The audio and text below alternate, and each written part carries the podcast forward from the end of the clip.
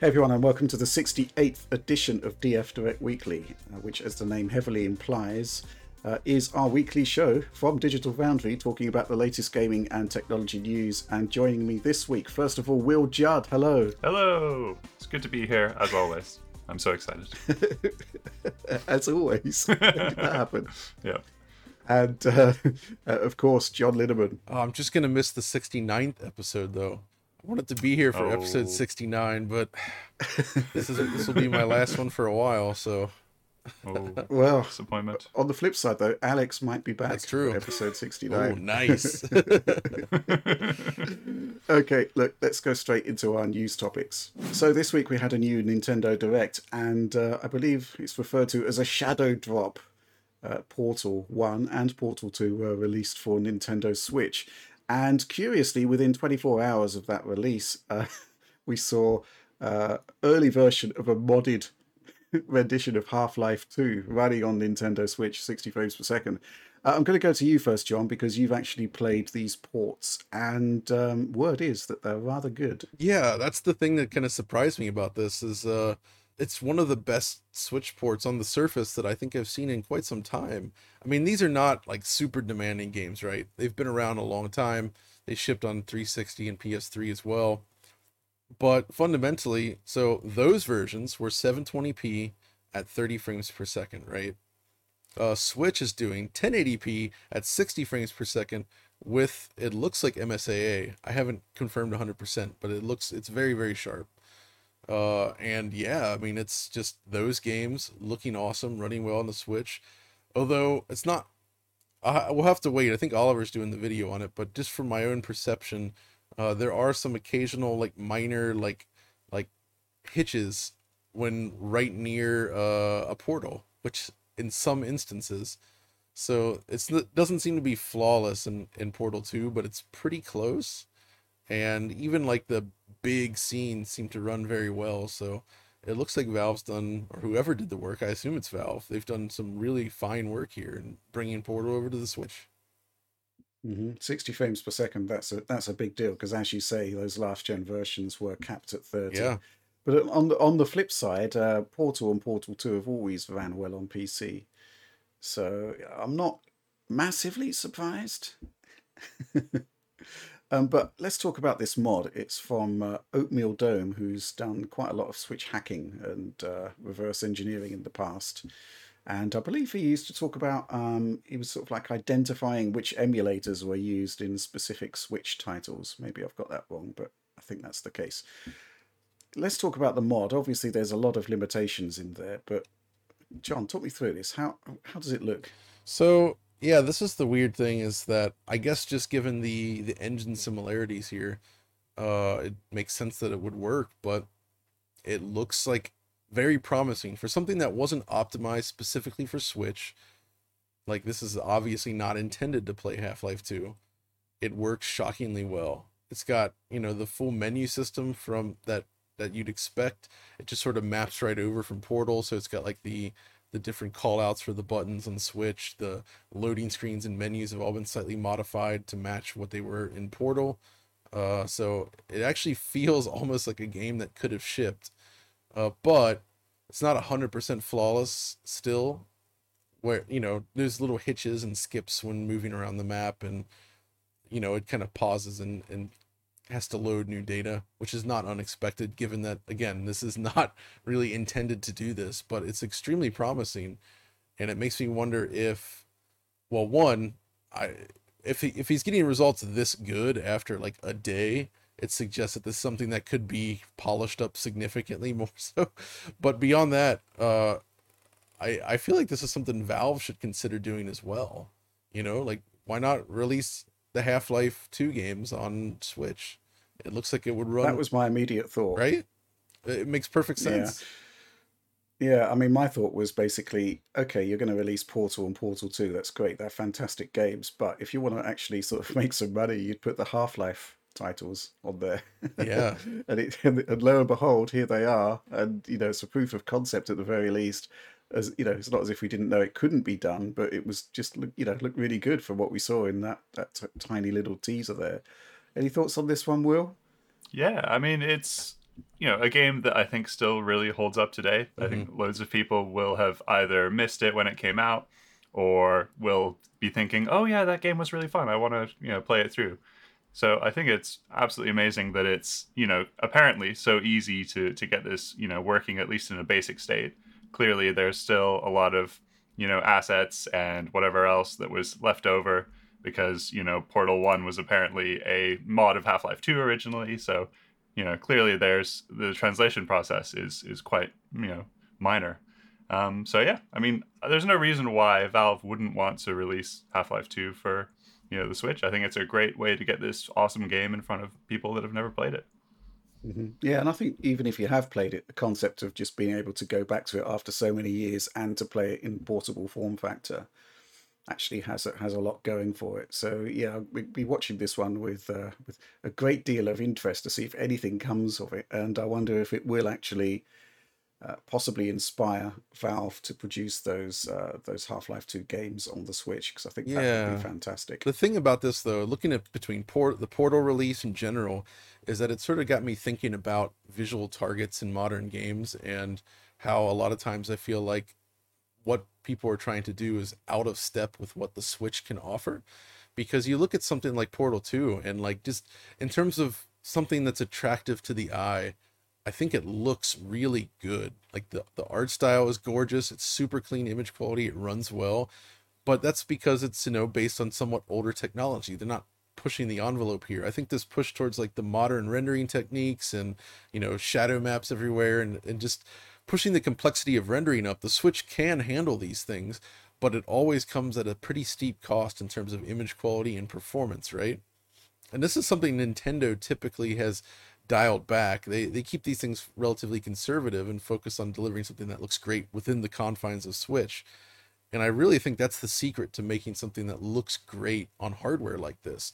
Trying to shovel your high-end Unreal Engine 4 game onto the Switch doesn't usually work very well. Like it's possible, but the results are not like actually attractive. You wouldn't want to play it. Is what I'm saying. Do you think there's a library of um, titles from the Xbox 360 era that could actually work really well on I the Switch, absolutely. which have haven't been tapped into? I absolutely, especially like doing that PS3 1080p video really sort of opened my eyes again to how there's actually good looking stuff from that era still around. The stuff that wasn't trying to push the te- technical envelope uh, necessarily, but instead focusing on smooth performance, uh, clean image quality, and just you know an appealing art style. I think that's the, kind of the secret. Keep your technology more conservative. Um, obviously, this becomes a problem if you're making like a big multi-platform release and you want to release it on on all platforms and Switch. Then you're kind of at the mercy of that. Uh, I mean, like one of the things they showed at the Nintendo Direct this week was Sonic Frontiers, which you know we were already not loving what we saw of it, but I, they showed the Switch version this time, and the cutbacks are pretty severe to say the least. And you're just like, yeah, this doesn't re- like technically it works on Switch, but it also kind of doesn't. Yeah. yeah. I wonder if that'll be kind of like a Pokemon Legends Arceus kind of situation where you know they've done the open world thing because they know that's the thing that people like these days, but it just doesn't really suit the confines of the hardware that well. I don't think this, you know, you look at something like Zelda Breath of the Wild, you look at the Xenoblade stuff, you can do beautiful open world on Switch, right? It's not always that. I think in the case of Pokemon, it's it's a different situation than trying to port a high-end game down to the Switch where you know what I mean? Because that's that's kind of just, you know, it's a different kind of thing. Okay, I'm going to move on to the next news topic now, but it's kind of related to that. I've just shunted it up the uh, up the order here since it is related. Um, we were talking about all things Nintendo Direct there, and there was the shadow drop of Portal, but also we had the reveal of uh, NieR Automata coming to Switch. Or sorry, according to the trailer, it's actually called Near NieR Automata. Automata. Uh, automata. Automata.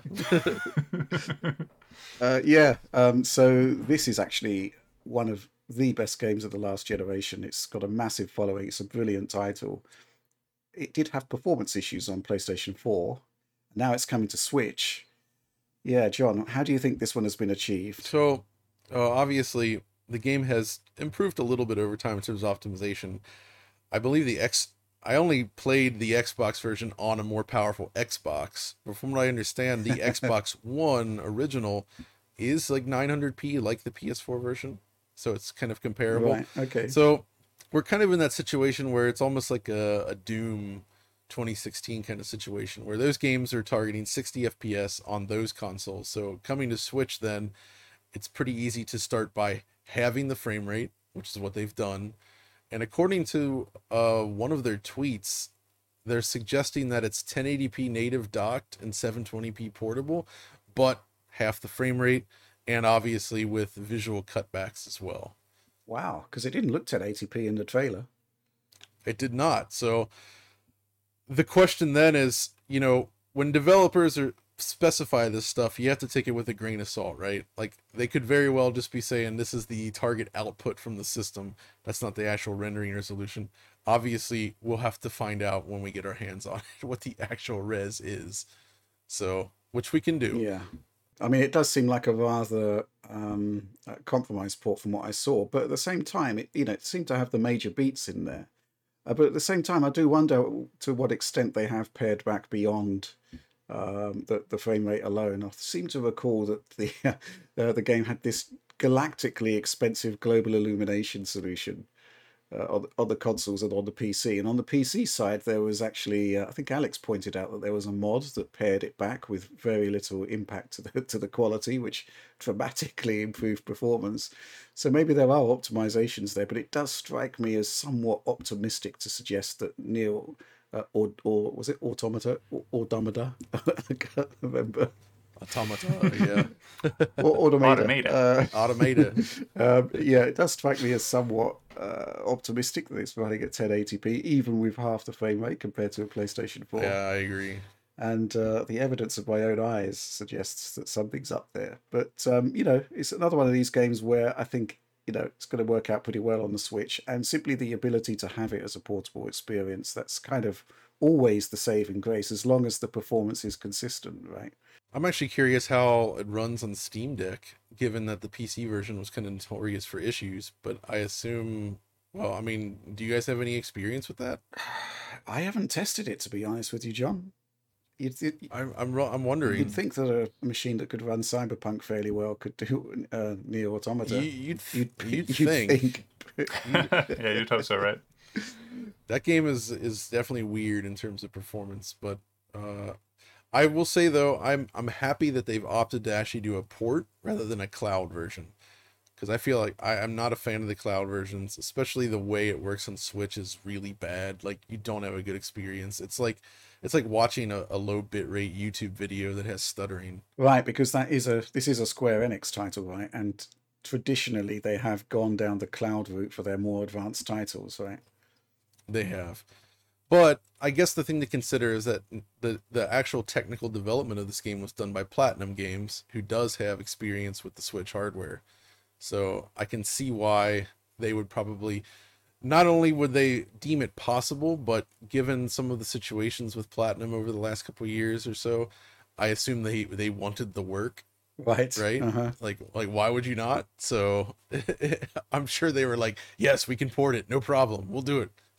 well, I'll be really looking forward to taking a look at that. I believe it's October it's coming out, something like that. Yeah. So, Mhm. yeah, we'll definitely be all over that once we've got code in our hands. But let's move on to the next topic. So, this one is actually a really interesting story. Earlier on in the week, uh, Cyberpunk 27, uh, 2077 received a patch that essentially removed the DLSS functionality, replacing it with FSR 2.0. And the advantages there are obvious, right? Essentially, a uh, smart upscaling solution that's limited to one brand of uh, GPU now basically runs on all of them. Still early work, but the potential here is quite fascinating. And uh, Will, you've actually been speaking to the modder here, and the story gets more interesting the more we learned about it, right? Yeah, absolutely. So I was speaking to Potato of Doom in an interview that I guess will run on uh, Eurogamer. It's it's a good name, isn't it? Uh, we'll, we'll run on Eurogamer later. I think you're referring And- to Potato of Doom 1337. Oh yeah, yeah. Sorry, his full title, Yes, Potato of Doom, full, thirteen full hacker alias. yep. I'm surprised we didn't get some XXX on the end and the start as well, but uh, not this time. but yeah, so he apparently had started work on this um, like a few weeks ago um, when it was first announced that FSR was going to be open sourced.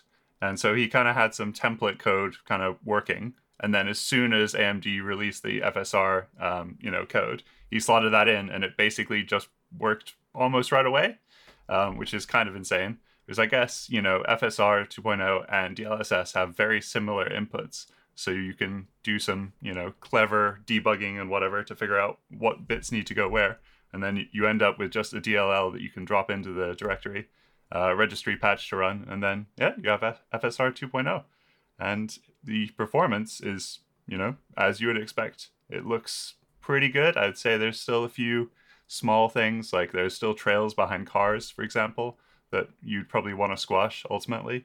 But I mean, as a starting point, it's it's really incredible, and the fact that you know you could potentially do the same thing in other games is just awesome. Mm-hmm.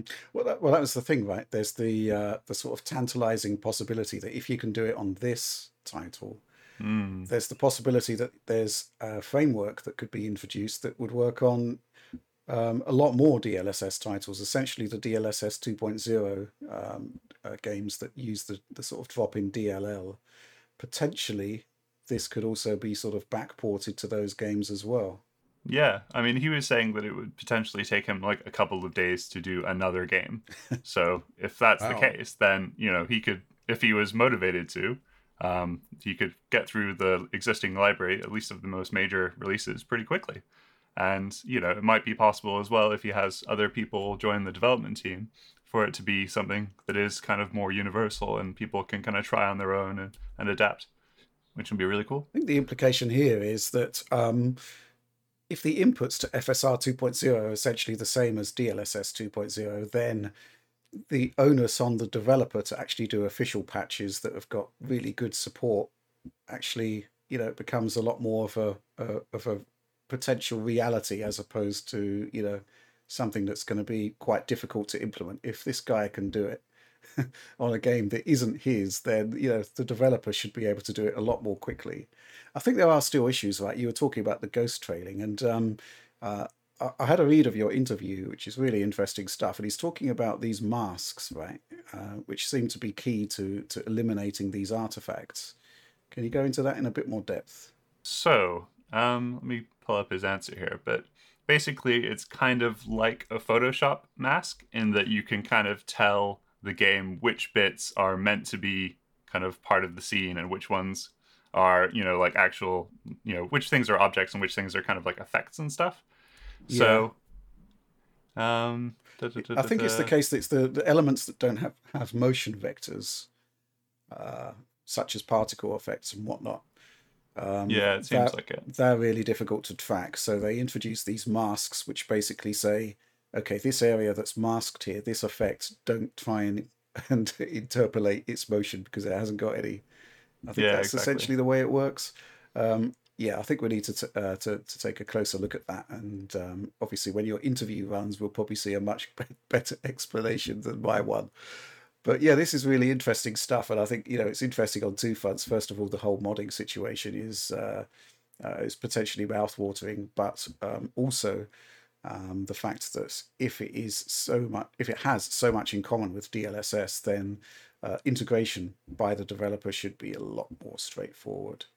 Uh, any thoughts on this one, John? Yeah, I mean everything that makes that that's what's most interesting, right? Is the ability to sort of implement this into DLSS 2.0 games. Uh, but specifically with Cyberpunk, the thing I was thinking about is just so this is still one of the heaviest games when it comes to ray tracing features, and I think as far as I know, NVIDIA cards are pretty much the only place where you could really play this game with maxed out ray tracing at a reasonable frame rate. So I guess the question for me then is with this mod does it become possible to enjoy the game with ray tracing on an AMD card? Uh, or is it still like beyond the realm of possibility in terms of frame rate? Yeah, that's a good question. I think in this case, its acceleration is probably more of a, a headline feature because you know I don't think the ray tracing in Cyberpunk has historically been particularly performant on AMD. I guess it would help on the higher end cards perhaps, but uh, on the lower end, I think on the lower end cards, it's more the acceleration uh, factor that's that's of interest here. Yeah, I wouldn't expect the lower end cards to be able to cope with this at all, but for the high end AMD cards, this is where it starts to get more interesting. I, I have not tested that myself, so I'm really just curious where the state of ray tracing performance is on those cards with this game since it is i think still the poster child for like amazing ray tracing in a game like just one of the best out there I think a potato of doom was kind of worried that um, CD Projekt Red would actually put out an official implementation ahead of his mod, uh, which, which which didn't happen. Um, Yeah. uh, but I think that's kind of the next step, right? I don't see why um, CD Projekt Red, Red wouldn't do that because they did support FSR 1.0. And again, if a modder can do it, then I'm sure CD Projekt Red could do it. So I'd really like to see official support on that. But um, I think that was one of the big surprises for FSR 1.0 back in the day when it first launched and went open source is that we saw all manner of different um, uh, mods and implementations outside of the official realm, right? And that was quite exciting to see that happen. And my concern with FSR 2.0 was that it's so much more advanced and uh, requires so many different inputs that we wouldn't see these mods. But it looks like the uh, modding spirit is alive and well, which I think is really exciting. Okay, so let's move on to our next news story. Um, this one was rumored a couple of weeks ago, and um, it's kind of come to pass. Sony is launching a new range of peripherals, uh, monitors, headsets. Very interesting because, on the face of it, you'd expect them to be tailored towards the PlayStation 5 audience, but actually, it seems like the core focus of it is more aimed at PC players. Well, what do you make of this? What, what first of all, what are the products, and uh, what do you make of them based on their specs? So we have a couple of monitors and we have three headsets. I've not looked too much at the headsets, but it looks like kind of an extension of the original kind of official headset that we saw with the launch of the PS5, in that it has um, you know 3D audio in in a good respect. It looks like similar to the console with kind of white and black. Um, the upper end model has noise canceling on it, which is pretty interesting and cool. Not something we see a lot on high end headsets. I think you know the SteelSeries uh, uh, Arctis Nova Pro wireless is the only one that I've tested, um, and it works pretty well on that. But I think there's definitely room for improvement. I think the monitors are, are a little bit more interesting because we have one which is a 1080p 240 hertz option, which is obviously not going to be useful for the PS5, really. Um, and there's a 4K uh, 120 hertz option, or that becomes 144 hertz uh, on PC. And the interesting thing about that, beyond the, the fact that they look like they have a little PS5 leg sticking out the front, is that the HDR experience is supposedly um, a lot better than we come to expect for monitors of this price range. So in the US, the upper tier monitor is going to be released for $900. And the fact it actually has proper, uh, you know, FALD and it has multiple zones. I think it has what less than 100 zones, but still enough. Um, means that you're getting kind of impactful HDR at a price point that previously this hasn't really been available. So I think it's a really big step forward there, and it's really cool that you know Sony are actually paying so much attention to PC players these days. Yeah, it's interesting, right? Because as I said, you'd have thought the uh, the focus would be on PlayStation, but it seems to be much more of a PC PC focus. But with that said, I got a supporter question here from uh, Green Swede.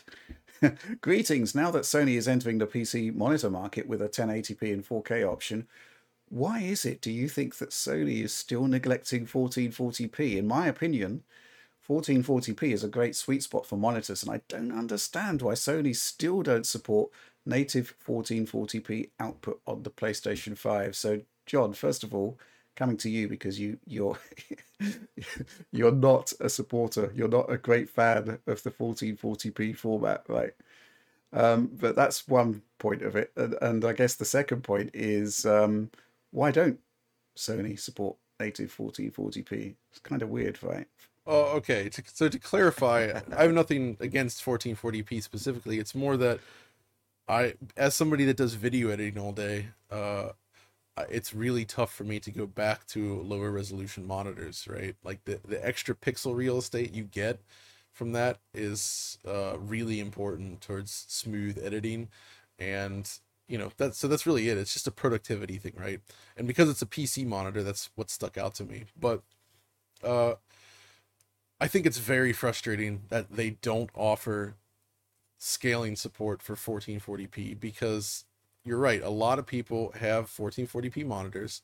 And currently if you want to play on one of those screens with the ps5 you have to select 1080p which means you're upscaling 1080p to 1440p, which is never going to look great. When in reality, it would be nice to be able to downscale from 4K to 1440p. You, you can do that. That's how it should you work. You can do that on a lot of monitors. Um, That's true. Some mo- so that's the problem, right? Yes, so, some monitors do have this option, right? That's good, but a lot of them don't, and that's ultimately, I think, the problem here.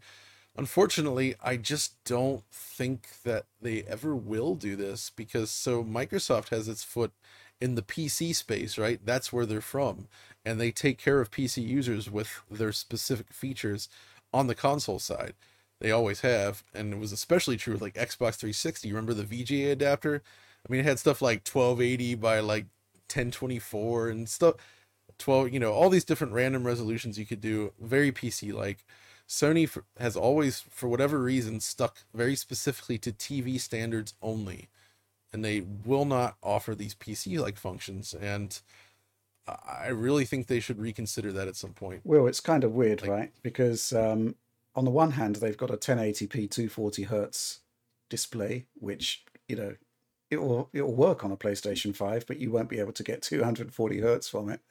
Um, but at the same time, they don't have so that's presumably aimed at PC players uh, more than PlayStation owners but they don't have a 1440p like 165 hertz display, which is kind of uh, swiftly approaching the sweet spot for PC gamers.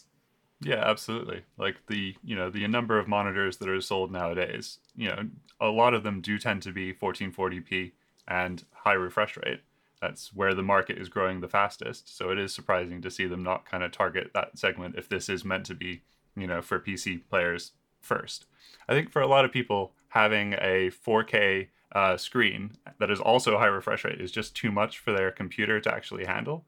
You know, it's really hard to actually get high frame rates at 4K, even if you have the highest grade um, graphics cards well, and, and, CPUs. But but VRR, yeah, kind of saves the day, right? And it's True, better yeah. to have that as an option, and then rely on you know stuff like DLSS or you know FSR to get you up to that resolution, right?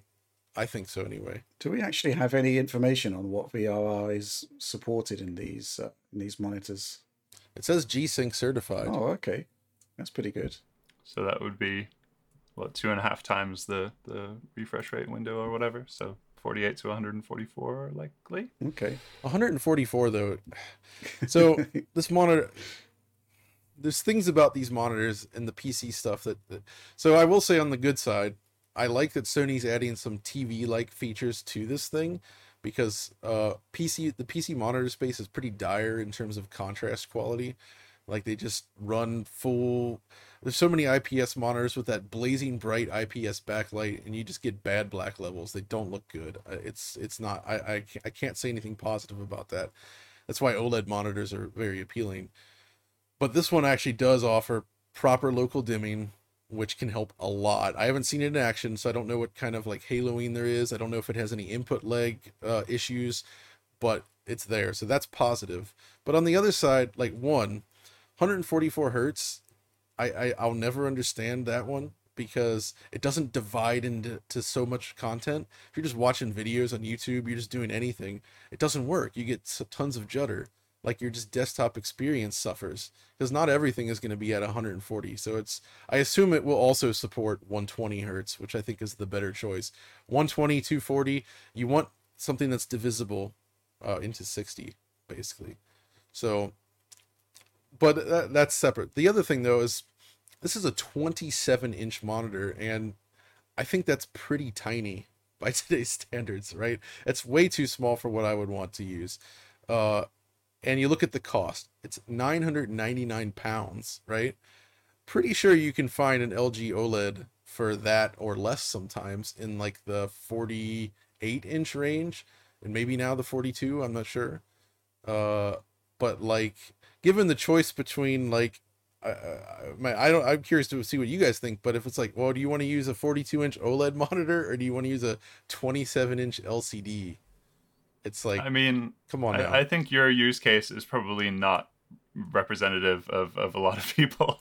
Um, you know, most No, people know, aren't video true. editors. Most people don't have a desk that is massive enough to, you know, be far enough, have a, a, a TV that distance away, right? But 27. So I think 27 is is is where the vast majority of, of PC monitors uh, tend to be. I think Wow. 24 inches was the standard for a long time. Now 27 is is I think more of the sweet spot. We tend to see most monitors that are announced be in that kind of size range, and 32 is kind of now emerging as you know I- more of an option. I guess I only complain about it because I want to see more PC monitors push a higher. Sure, yeah. Because I use a 38 inch ultra wide.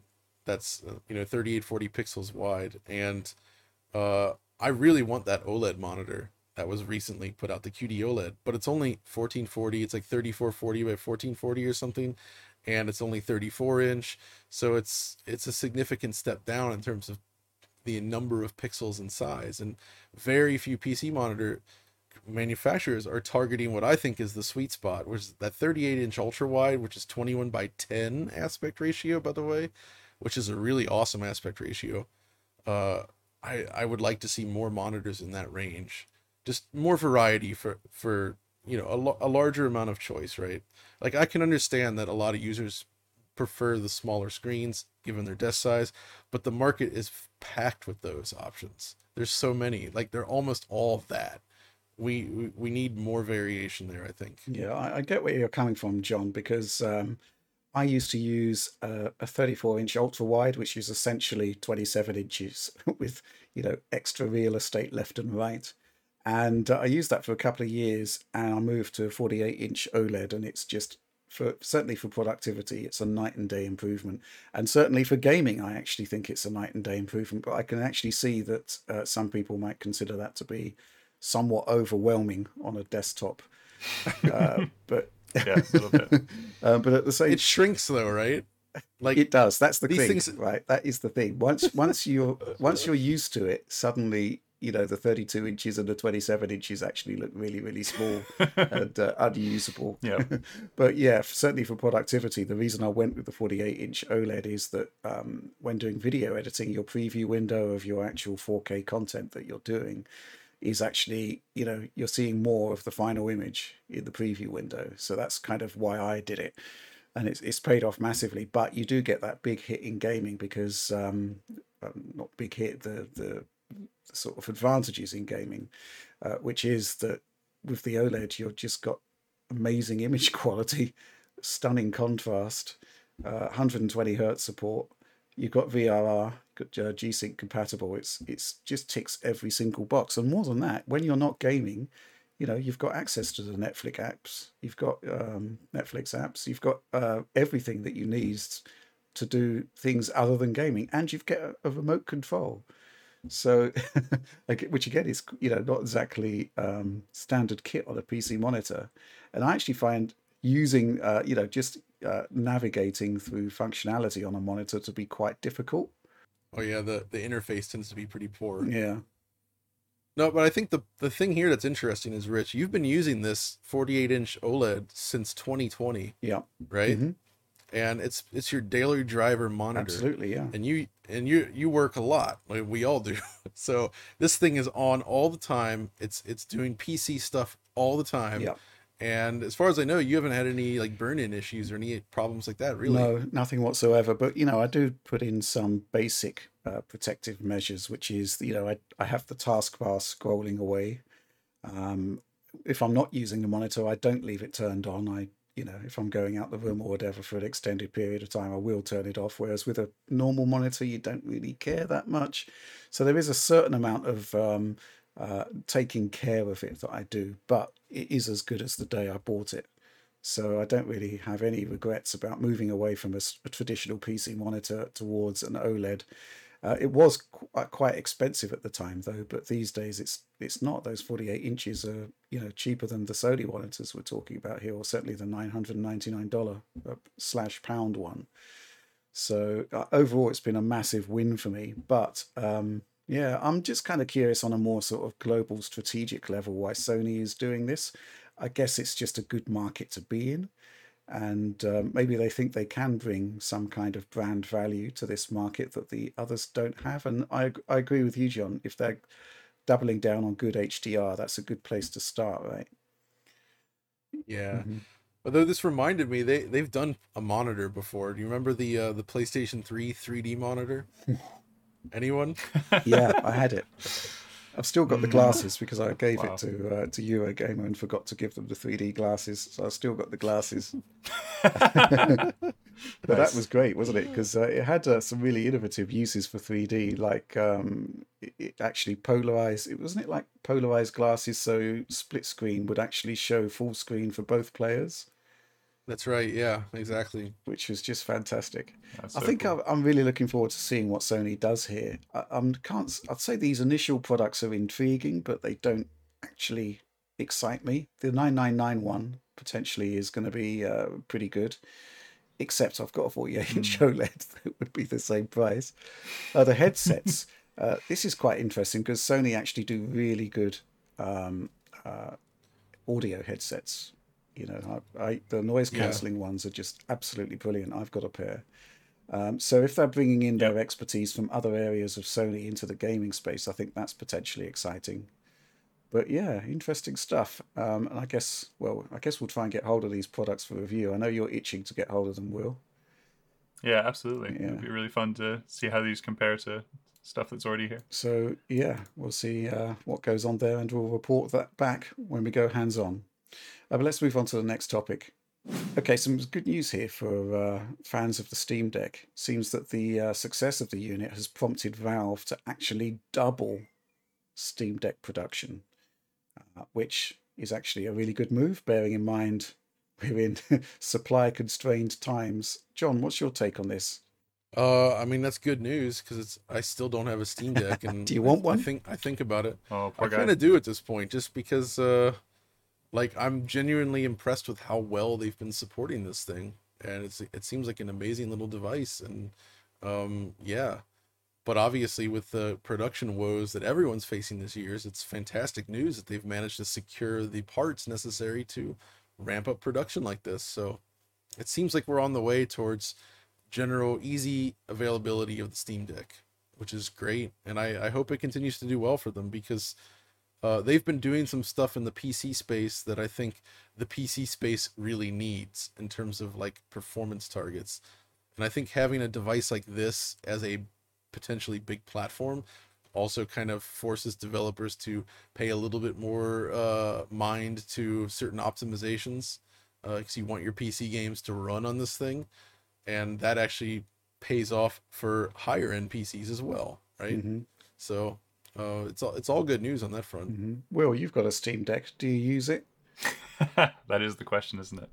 I think that is the question. Like most uh, video game reviewers, um, I'm constantly testing things, but I'm very rarely actually playing things. Sadly, but I do have a trip coming up, so perhaps I'll take it along and uh, and use it. You know, the the few times that I have taken it on like trains and, and stuff like that, it's been so so good to have access to PC games. You know, like playing through like Portal, for example, is just so fun and the fact that I can do it, you know, in in a form factor that isn't that much bigger than a Switch is is super good. Although I guess now I can also play that on the Switch, so many possibilities. do you have a Switch? I do, yeah, yeah, yeah. I mean, most of the time it stays at home, and I use it for kind of like, um, you know, Pokemon and fitnessy kind of games and dancing games, stuff like that. So it just kind of lives downstairs. But you know, I think because of the pandemic, I just haven't been traveling that much. But you know, before that, I would take it with me whenever I went to, you know, Eurogamer HQ, for example. It was always really useful for that. And I think the Steam Deck is now my go to device in, in, that role. Wow, dancing games. Do you have a TikTok channel? yeah, a, a, private one, though. Uh, I'm not sure uh, I can share it here. Oh. Uh, Not safe for work. That's okay. I think, from my perspective, uh, this is well, this is really good news, obviously, because it suggests that um, uh, demand is exceeding supply, and that in turn implies that Steam Deck has been a success, and that in turn means that um, you know the, the future is looking bright for a device which was which was a gamble for them, right? So yeah, I mean, I'm really excited by this news, and um, I'm just kind of curious how they're going to evolve the Steam Deck, whether we stick with the existing technology um, and essentially make it smaller, lighter, increase battery life, which I think are, you know, that they are weaknesses of the device. It is pretty chunky. I don't think it's overtly unusably chunky, but it is chunky, chunky, chunky, and um, the battery life is. Well, that's the kind of thing which I find quite amusing about the Steam Deck is that Valve essentially leaves battery life down to you um, they give you the tools, to, you know, they give you the estimated time that your battery will last on your current settings. Then you can basically say, well, if I need extra time, I'm going to lower resolution, I'm going to lower settings, and uh, they leave it down to the user. And I did note actually on my last trip, I did actually take the Steam Deck and I was using, um, I was playing Control, I was playing it at 40, 50 hertz because you know that's one of the great things about the Steam Deck is that you know even the screen is configurable. The refresh rate is, is just absolutely brilliant. So I was playing at like 40 hertz, 50 hertz, and uh, to begin with, um, the the power consumption was actually really low. It was like 16 watts. That was good for like you know two and a half hours. But when I moved into a bigger area, the frame rate was still fine. I was still at 40 or 50 hertz. I think it was 40 but the uh, the battery draw was like 25 watts, and uh, yeah, it sort of was collapsing uh, in terms of battery life. But I just love the configurability that this device has, the fact that it gives you all of these options, and the fact that despite being a really weak um, GPU and CPU in terms of um, the overall PC space, games seem to actually run rather well on it. So to the point where to the point where I do wonder where is Valve going to go next with this? Are they going to um, basically do a die shrink and retain the existing spec, or are they going to increase the specification, or will it be a you know a um, a mixture of the two? You know, maybe a sort of modest increase to performance, um, but with the majority of it being you know the majority of the die shrink's advantages being uh, sort of deployed for increased battery life and, and better thermals and stuff. Uh, and speaking of better thermals, um, there was a mod uh, released this week, or potential sort of uh, DIY routes forwards to actually introduce larger SSDs um, into the Steam Deck, and it involved like um, you know rejigging some of the internals, and people got excited about it, but then Valve quickly shut it down. Did you uh, did you take a look at that one, Will? Yeah, yeah. So obviously we've kind of known for a while that Valve are, you know, open to people literally opening up their Steam decks and kind of, you know, having a look inside and potentially replacing components. They've been very open about the fact that they're, you know, happy for people to have a look, but they just don't want anyone to come to harm or, you know, kind of damage their device accidentally. come to come to harm. um and yeah, uh, this guy uh, Lawrence uh, Yang uh, said that you know this is possible. You can do it, but if you start moving away thermal pads and if you put in um, you know an ssd that's bigger and is therefore drawing more power and creating more heat it could significantly shorten the life of your steam deck which is probably enough to put most people off i would say. You know i think there's a lot of good yeah. options for expanding the storage you know with micro sd cards or you know by swapping in another um, ssd of the same size. So hopefully most people won't be going down this route but it is really cool that you know somebody has figured out that it is possible at least. Absolutely. So uh, yeah let's move on to the next news topic. Uh, this one is uh, basically john going to be taking point on this one. Star ocean the divine force. Is coming soon.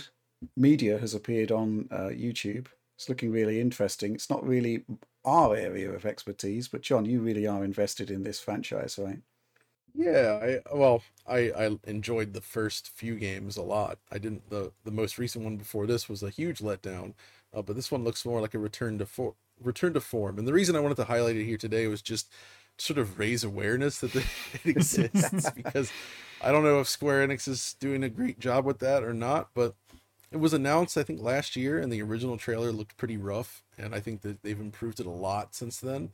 Uh, and it looks to be more in line with sort of the uh, the scale and scope you would expect from the series, rather than sort of like the constrained, super low budget feeling game that was released last gen. Um, and I'm I'm interested because almost certainly this is going to be their in-house technology again. Like it's not a, a mind-blowingly impressive looking game or anything. It's clearly a cross-gen thing, but uh, we get to see Tri-Ace's technology in action again. And traditionally, they they have done some very impressive stuff, although less so in recent years. But their their old team like. Uh, Valkyrie Profile 2 on the PS2 where they're simulating like HDR pipelines and doing everything in like widescreen 60 FPS. It had a 1080i mode. Not that it was true 1080i, but you know, it was very impressive technology in that game. So I'm always interested to see what they can do there. Also, if you recall last gen, they did that remaster of Star Ocean 4. You remember this, Rich, right? Where they basically had like PC options in the menu. You could run it up to native 4K. They had all the anti-aliasing options. You could turn detail levels up and down. I mean, they're they're, they're just like, all right, console players, here's PC options in a console game which I thought was pretty nifty at the time. But uh, the big takeaway for me that I like about this is I've always loved the Star Ocean battle system, and it seems that they've integrated that into the world map without a separate battle screen, but it still seems to play more like classic Star Ocean. So it's not just like MMO style where you just kind of you know walk up to something and you sit back and let things happen and occasionally use your cooldowns, uh, which you know. So and you know Sakuraba is back for the music, which I love, and I just go check out the presentation. The only thing I will say, the caveat here is I first watched the whole Japanese presentation in it, and then I went back and saw the English video, and they actually put uh, the the voice dub in the English trailer, but all the lip sync stuff is still timed for the Japanese version. So they clearly just took the Japanese trailer and just put the English voiceover over the top of it without actually doing the lip sync work yet. Uh, so if you see like really bad lip sync, I, I don't think that's gonna be an issue with the final game. I think it's just a trailer thing. So, but yeah, and it's it's coming to uh, Xbox, PlayStation, and PC. I think. Wow. Okay. Excellent stuff. Okay. Thanks for that, John. Well, let's move on to our supporter Q and A, which is uh, essentially the part of the show where we ask our backers on the DF supporter program to um, uh, to essentially issue forth questions every week for us to answer. And uh, we're going to kick off this week uh, with a question, first of all, from leftist leftist hominid. And uh, this question here if Alex Battaglia from 2024 came through a time warp and told you that the Switch 2 had more capable ray tracing hardware than the PlayStation 5 and Xbox Series X, but had no way of showing proof, and then went back uh, to his own time, would you believe him? Uh, Will, what do you, you know, Alex? you know, ray tracing. what do you make um, of this one? I mean, I guess it's not with you know, it's it's within the realms of possibility. I mean, it would be a massive switch, wouldn't it, from you know Nintendo's typical um, priorities to say, thought, all right. I thought, I thought, you meant a massive switch. Like oh yeah, I mean, um... it could literally be a massive switch. We never know. Um, but yeah, I mean, you know, obviously, you know, they're not uh, against using new technologies. They're all about kind of using them in a way that makes sense and, and in a way that allows them to still kind of hit their own targets for quality and performance, right? So, you know, I could see a Switch 2 that had some, you know, hardware accelerated ray tracing I don't know about more powerful than PS5 or Series X. That would be a heck of an ask for something that is essentially, you know, a portable system. If it was slotting into a full-size gaming PC, then sure, why not? Um, but yeah, I would be disinclined to believe this particular Alex Battaglia imposter from the future. Well, that is the question, right, uh, John? Because there is actually two elements to this question, which is first of all, whether a Switch 2 could have more capable RT than uh, the current generation consoles. But then there's this concept of Alex Battaglia coming back for, yeah. through, through time to tell us about it. What do you make of it? Yeah, the whole time travel thing, that would be far more interesting and impressive to me than whatever game console he's talking about. Like, how? How? I guess if he was coming back from 2024, why doesn't he bring the Switch 2 back with him? Oh yeah, yeah, that's but, the question, right? I mean, unless no, unless but... we're looking at a Terminator scenario where you know essentially, you know, his wife naked completely. Oh dear. which would be. Oh dear! Oh dear! no, so as far as this concept, I do think it's it's a it would be a far reach just because of the thermal and power consumption constraints that you face with doing a portable system. but there, you know, the only the only hint that I could see that anything like this could even be possible is the fact that Nintendo is working with Nvidia on this stuff, right? Uh, and Nvidia traditionally has much more capable ray tracing features in their hardware. Now, would they implement that in a Tegra class kind of, you know, the small mobile chipset in a way that would actually be that powerful? Probably not. I mean, I assume they could do something, but it's just again the battery and power and heat concerns are a significant issue. But you know, Nvidia certainly has a better chance at doing portable ray tracing that's decent than if they were using AMD based on historical precedent, I would say.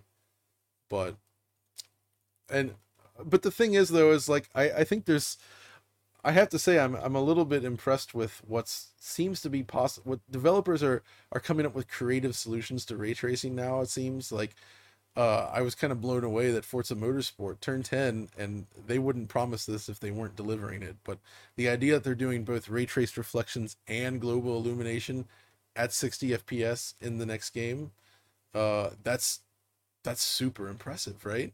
Like if if you were saying in 2020, like you would think the consoles would be able to do that at at that frame rate. I mean, I I would have a hard time believing it, but there it is. So there there is there's definitely room to grow there and i suspect that kind of optimization work also helps out on the pc side you know developers finding tricks to improve the the speed in this area. And then if switch comes along a new switch and it does have some ray tracing features you know could could work out there as well. You see i'm having problems with the conceit of this question. If it if it was just do you think the switch 2 had more capable RT hardware than PS5 and Series X. That's one question, but it's the the, notion of uh, Alex Battaglia telling us that it's got more RT power than those consoles. You know, I trust Alex, and uh, you know, obviously he knows yeah. his stuff about RT. I think it's uh, as, as a that's true as a concept, it, it doesn't seem plausible, and I don't think it's really the way Nintendo would would roll um, with with no. that particular hardware. Um, but you know, if it was Alex telling us, then I probably would believe him. You know, yeah, have no choice but to believe it. That's true. yeah, uh, I do take issue with the uh, the word time warp, though. It would be a, a temporal rift, and I use the word temporal and not temporal, uh, as Alex likes to say. Uh, but let's let's move on to the next question. Uh, this one from Harborline seven six five. Does the observation that Nintendo has been doing some serious stockpiling of raw materials and supplies, double what they had in 2019, point to a Super Switch launch within the year? Note that there are no first party Nintendo published releases confirmed beyond Splatoon 3 in September. Um, it's not true. Um, Breath of the Wild 2? It's not, I don't think it's coming out this year. Ah, okay. With it, Okay. It was delayed. Okay, anyway, let's go back to the question. No, there are no mm. first party Nintendo published releases confirmed beyond Splatoon 3 in September, with Mario and Rabbids being Ubisoft and Pokemon being the Pokemon Company. Do you think Nintendo is holding software back for a new platform launch? John. Well, yeah, obviously they're holding it back. The next we can confirm it here today. Next Switch, com- no, actually, it's going to be called the new Nintendo Switch. oh no. Okay. No, uh, no, uh, we can't really confirm anything on there. We don't know, but I would I would not put that outside the realm of possibility. That if they have some sort of hardware in development, that they would want to ensure that there's more software ready for it. Uh, how much software? That's tough to say uh, I mean, like the Switch OLED last year was sort of a minor refresh. Very nice piece of hardware though, and they had Metroid uh, Dread ready for that, right? Which turned out to be a great showpiece game for that hardware. Um, and I would assume they'd want something similar, and maybe if they do have something coming up, I could, you know, strategically, it would make sense to launch it with Breath of the Wild 2, right?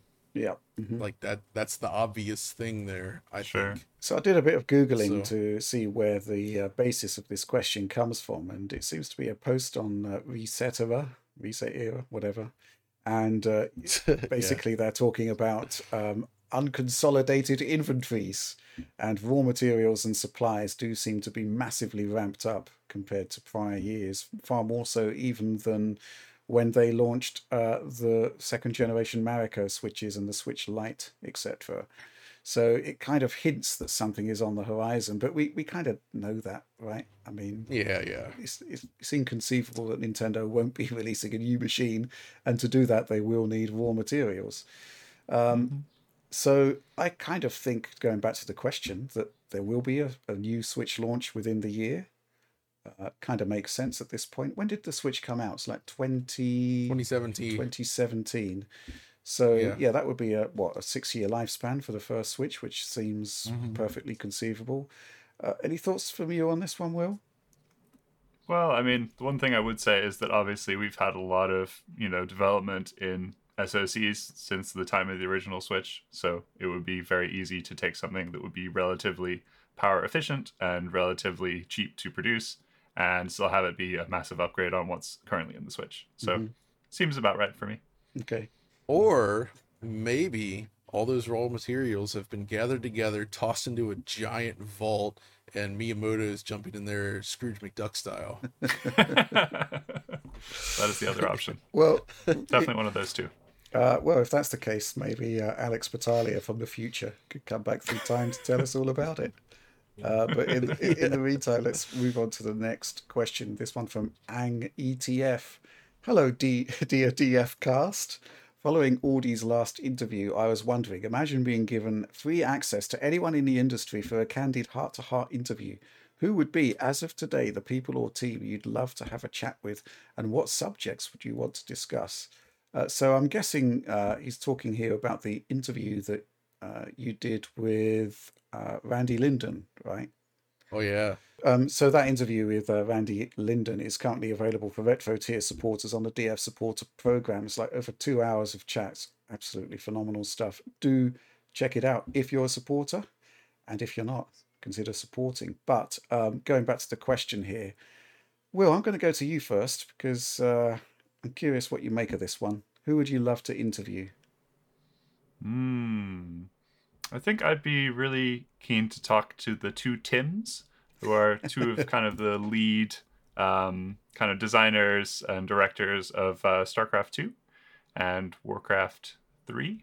Um, so they're currently at Frost Giant and they're making a new RTS, which is called Stormgate, and it looks really cool. Um, they're like StarCraft 1 was a massive game for me, and StarCraft 2 is like what got me into Twitch streaming and just, you know, the industry in general, I would say. You know, the fact that it was a really vibrant esports scene and the fact that it, you know, st- still to this day remains relevant. There's still great commentating and great, um, you know, esports stuff going on. I'd love to see what they're thinking about, you know, how to move the RTS genre forward because, you know, I think it's been a long time since we've seen a game come out that has actually really shifted what people expect from RTS. And I think there's still a lot of life left in the genre.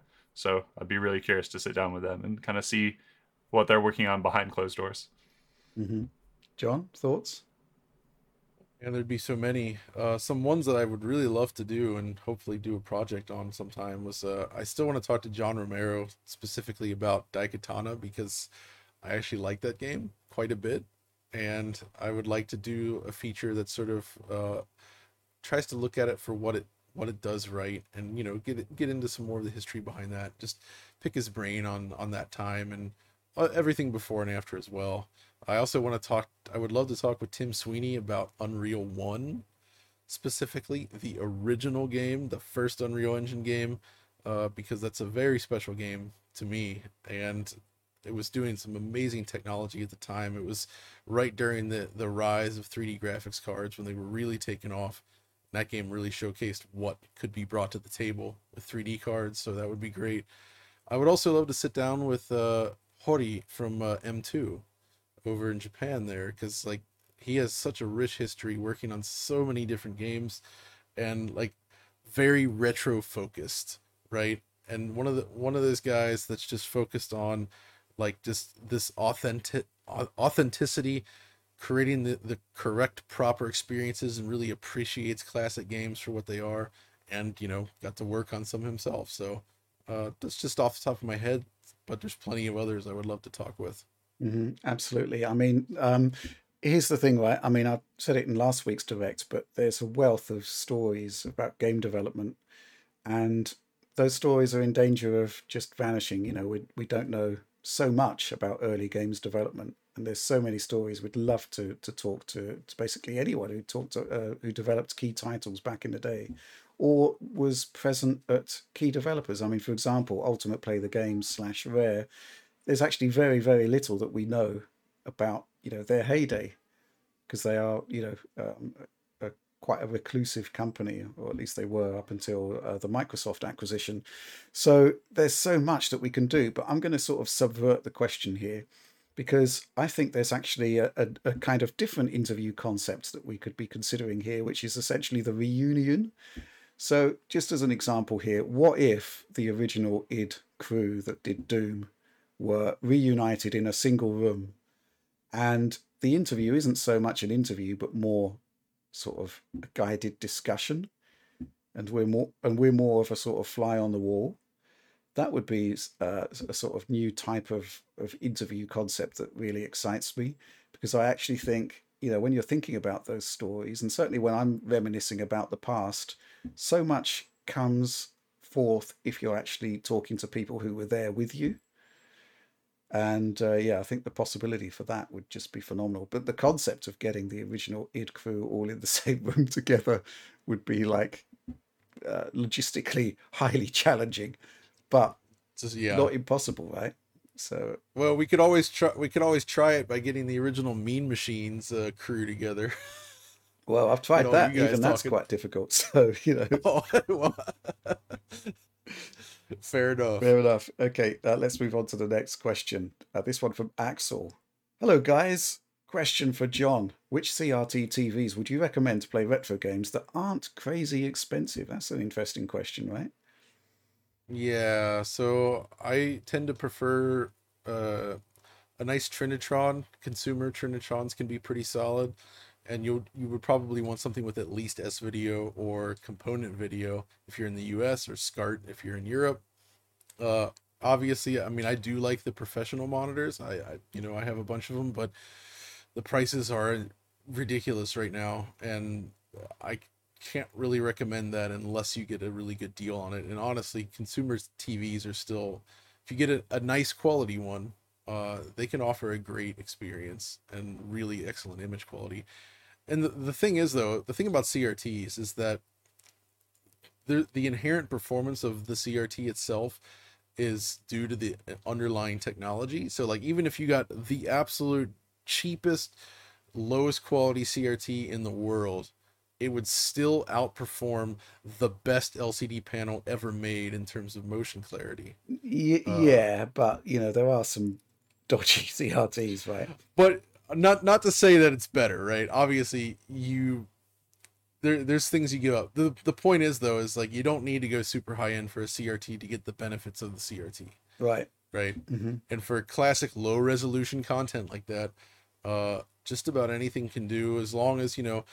You'll find some of the che- some of the cheaper ones might have more obvious geometry issues and you know blooming issues, and there are definitely problems to consider with CRTs. But uh, also, if you're in Europe, some ones that I would recommend looking at are the Bang and Olufsen models. are quite nice. Uh, they did a lot of high end displays back in the day, and obviously have since moved on. But you can find those things all over. The BeoVision line, uh, they're they're pretty good looking. They're shadow mask tubes, uh, and they're not like super high line count, but it does have this.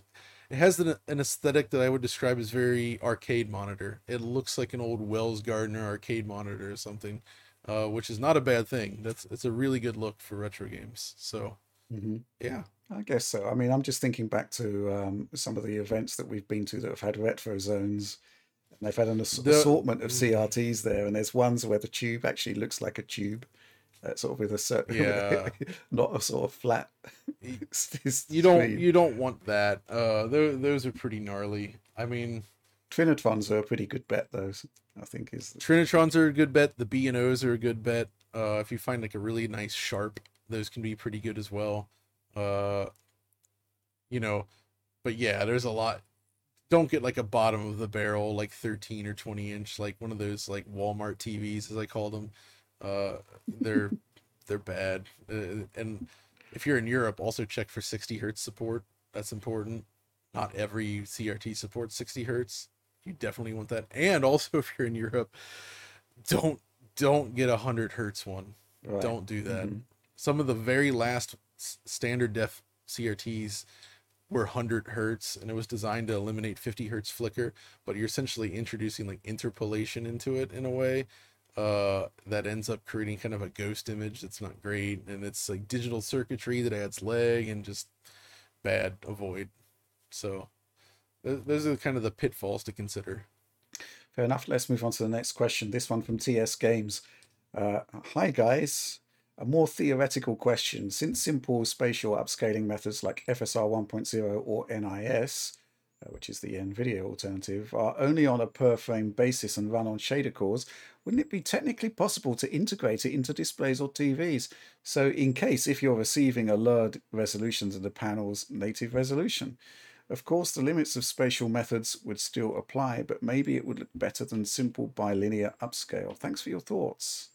Will, any ideas on this one?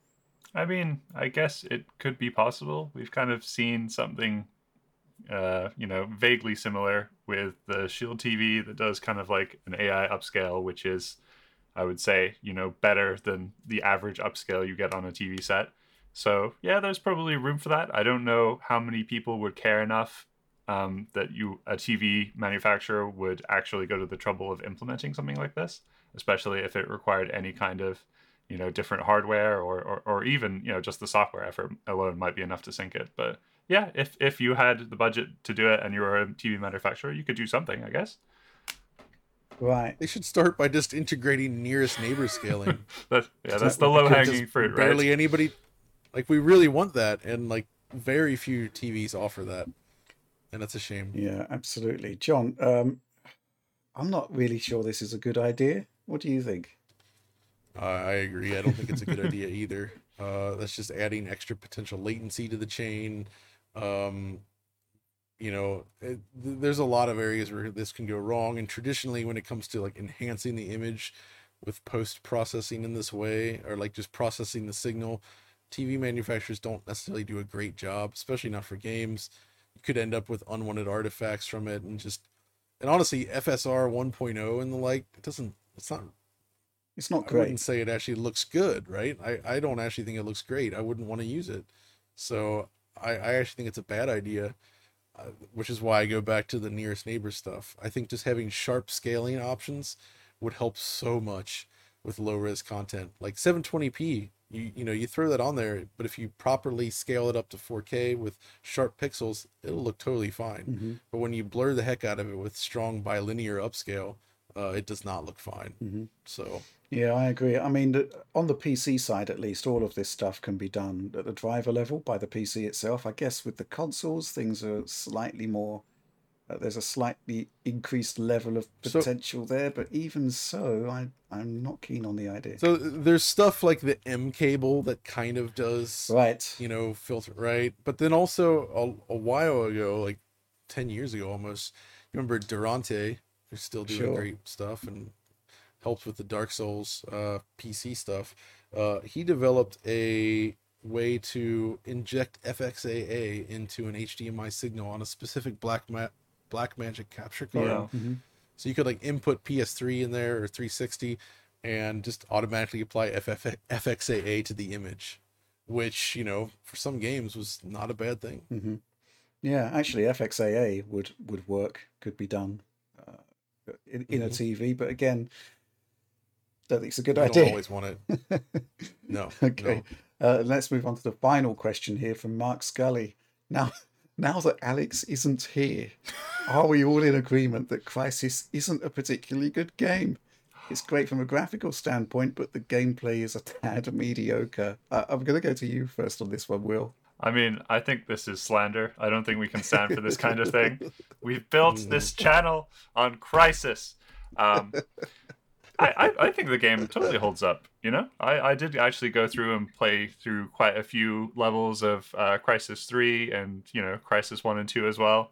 And I think the formula is still really really fun. I think you know the graphics are one thing, but I think the actual minute to minute gameplay is is pretty good. I think it holds up. So, so not a tad mediocre, John. No, I think it's one of the best PC shooters ever made. Uh, I think it harkens back to a day when PC games were trying to push interesting concepts that weren't tightly scripted console style games and you could do some really interesting stuff in there like the mix of stealth and action and offering that freedom within constraint is what make, makes it so appealing to play right because it's not open world open world you know my feelings on that but it's essentially just a, a map full of wandering around doing nothing most of the time and occasionally doing hot spots.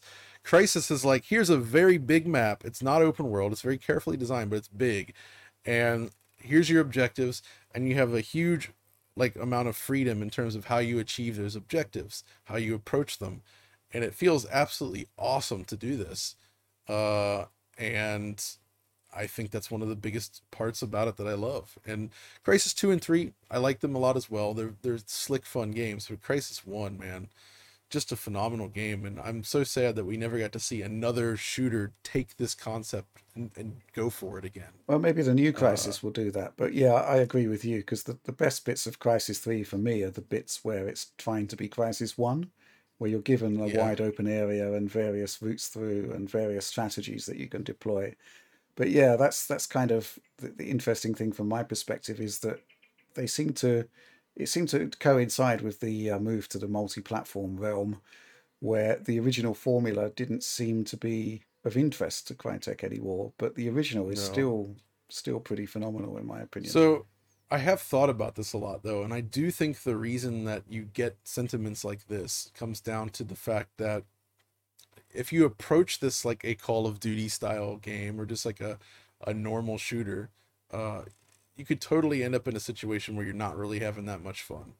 Right? It it depends on how you throw yourself at the game. And you could argue that there's issues with that, and there's definitely some things that could be polished up a little bit, but it's not a game that you just run around and blast guys. Like you can if you want, but it's not that fun to do it that way. It's more about figuring out how to tackle these situations and using your vast availability of tools to do so. That makes it really interesting. So, what would you like to see from Crysis 4 as, as its work in progress name is right now? I want to see a return to what made Crysis 1 great. Uh, wider missions, uh, multi tiered complex objectives to achieve. I want to see destruction and physics pushed to the next level. And not like Battlefield style where it just swaps in a model. And, you know, I want like an evolution of what they were doing with Crysis 1, where they had like those rigid body huts where every piece of the hut was its own object that could like splinter and blow off in directions. I want to see that stuff taken to the next level. I think they there's the potential for it. I hope they realize what people really want from Crysis and, and just lean into it. And if you combine all that with some of the mechanical improvements that Crysis 2 and 3 had, like the general feeling of, of using the weapons, the, the stealth kill stuff felt more polished and, and streamlined in those games. But if you combine that with the depth of classic Crysis, you could have something like really just phenomenal. hmm I think number one on my list after after all of that would be co-op.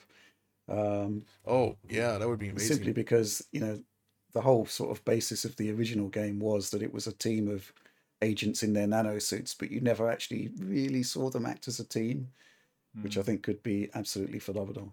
But it's just my thought. Any final thoughts on that one, Will? No, I mean the only thing is I hope it arrives soon because I am super eager to play it. Fair enough. uh, I wouldn't count on that. Yeah, I don't think that's possible at all, but I hope. Okay, that's it. That's the end of the show. And uh, we'll be back next week. But in the meantime, if you did enjoy it, please do like, subscribe, share, ring the bell for those notionally instant notifications. No guarantees there. That is my disclaimer. DF supporter program. Uh, yes, join us. Uh, amazing bonus material, early access, phenomenal retro content, as we discussed earlier. Amazing community. It's just, uh, it's the place to be if you love what we do. Uh, but that's all from us. See you next week.